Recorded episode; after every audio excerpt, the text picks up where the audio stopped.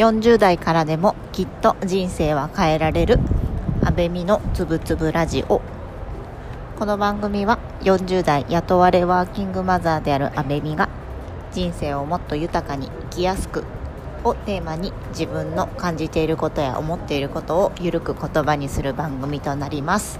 今日はですね都内は今日も引き続きですねあの昨日と同じようにすごく快晴でですね気持ちのいい心地のいい風が吹いております。私は今あの会社のいつものごとく昼休みの時間を利用してですねちょっと外に休憩がてらあの音声配信を収録をしに来ております、えー、おとといですねあのうちの、えーと、可愛い娘ちゃんが、えーと、熱を出しておりまして日曜の夜からあのちょっとバタバタしていたんですけれども、まあ、月曜あの熱が下がりましたんで、ね、様子を見ながら保育園に連れて行って、えー、まあ、途中であのー、電話かかってくるかな、あの、早退することになるかなと思ってたんですけれどもめちゃめちゃ元気でもう本当に完全復活ですね。あのー、やっぱり0歳とか1歳の時本当に彼女は体が弱いっていうんですかね。なかなかまだ抵抗力がなくてですね。あの気づいたら週の半分ぐらい休んでる日あの会社を休んで彼女の看病をする日なんかもざらにあったんですけれどもやっぱり2歳を超えたあたりから本当に、あのー、体が強くなってきて抵抗力がついてきていてもう私なんかよりもずっとなんか抵抗力があって1日たくさん寝れば治るぐらいになっていて本当になんか人間の進化をあの感じている日々になります。で今日はですねあの私自身こういう考え方をするようにしてすごく楽になったなと思っていることがあってちょっとそのお話をしてみようかなと思います。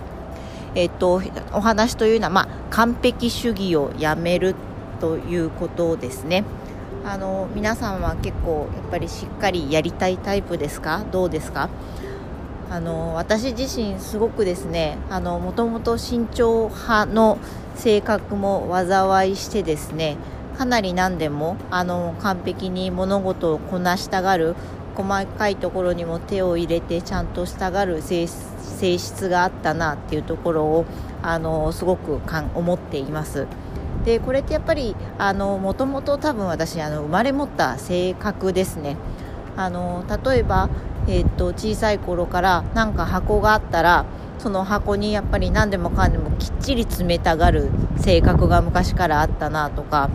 あとやっぱりあの何か物事に色塗りにしてもなんか全部完成するまでちゃんとやりたいみたいなところがあってそういう変なところで自分のこだわりがあの小さい頃を思い出すとあるなと思ったんでやっぱりもともと気質として自分自身に備わったそういう性質があるなというところを思っています。ただやっぱり子供を産んだ後ですねあのこうやって育児をしながら働くとなかなかその自分の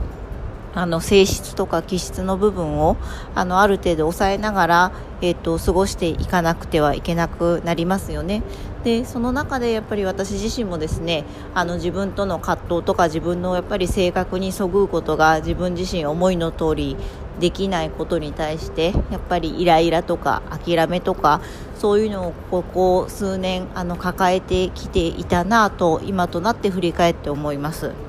やっぱりただねそういう時にあのこのままだと自分はいけないこのままだとあの楽しく豊かな人生を送れない時に何を変えるかっていうと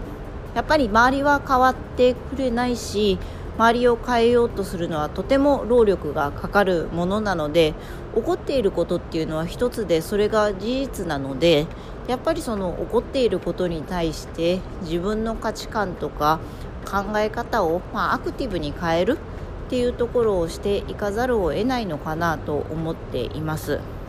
なので、まあ、その自分の思考とか考え方の癖を変える中であの特にやっぱり注意しているのが自分自身ですね首のし自分自身の首を絞めないようにあの考え方自身でもう完璧に何でもこなそうとすることをやめる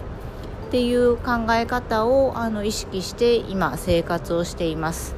もう大体でいいやとか適当でいいやとかまあそんな感じだねみたいな形で、まあ、6割7割、えっと、仕上がっていれば OK ということにしてあとメールでもあの何でもそうなんですけど何でももう完璧にきれいにこなそうとするのをもう手放しています。上司への例えばメールも取引先へのメールもあの本当に丁寧にきっちりやればあのそりゃ印象も良くなるんでしょうけどその印象が良くなる部分と自分のやっぱり時間のリソースを天秤にかけてやっぱり自分自身が考えていることを、まあ、しっかり伝えられればあの時とね場合にもよるんでしょうけれどもあの私の意見がちゃんと通じる文章になっていれば多少誤字脱字があっても、まあ、多めに見てよぐらいの形であの簡単に考えていることもありますしあと例えばその成果物を出す段階でもえーと、大体8割ぐらいあの完成してから見せるのではなくて一旦やっぱり34割の段階で見てもらってあの全体の方向性が合ってるかどうかとかちょっとその後の進め方なんかをなるべく相談をして自分の手放すスペースを作るように心がけています。ただやっぱり自分自身すごく思うのがあの元々の性格とか気質って変えたくてもやっぱり変えられないんですよね。あのなので何というのかな。あの自分自身えっ、となんかもう形状記憶の合金みたいなのでちょっと上からギューって力を入れるとその力を入れて少しの間だけは形は変わってるんですけどなんかバネみたいにちょっと意識をしないと元に戻っちゃうんですよね。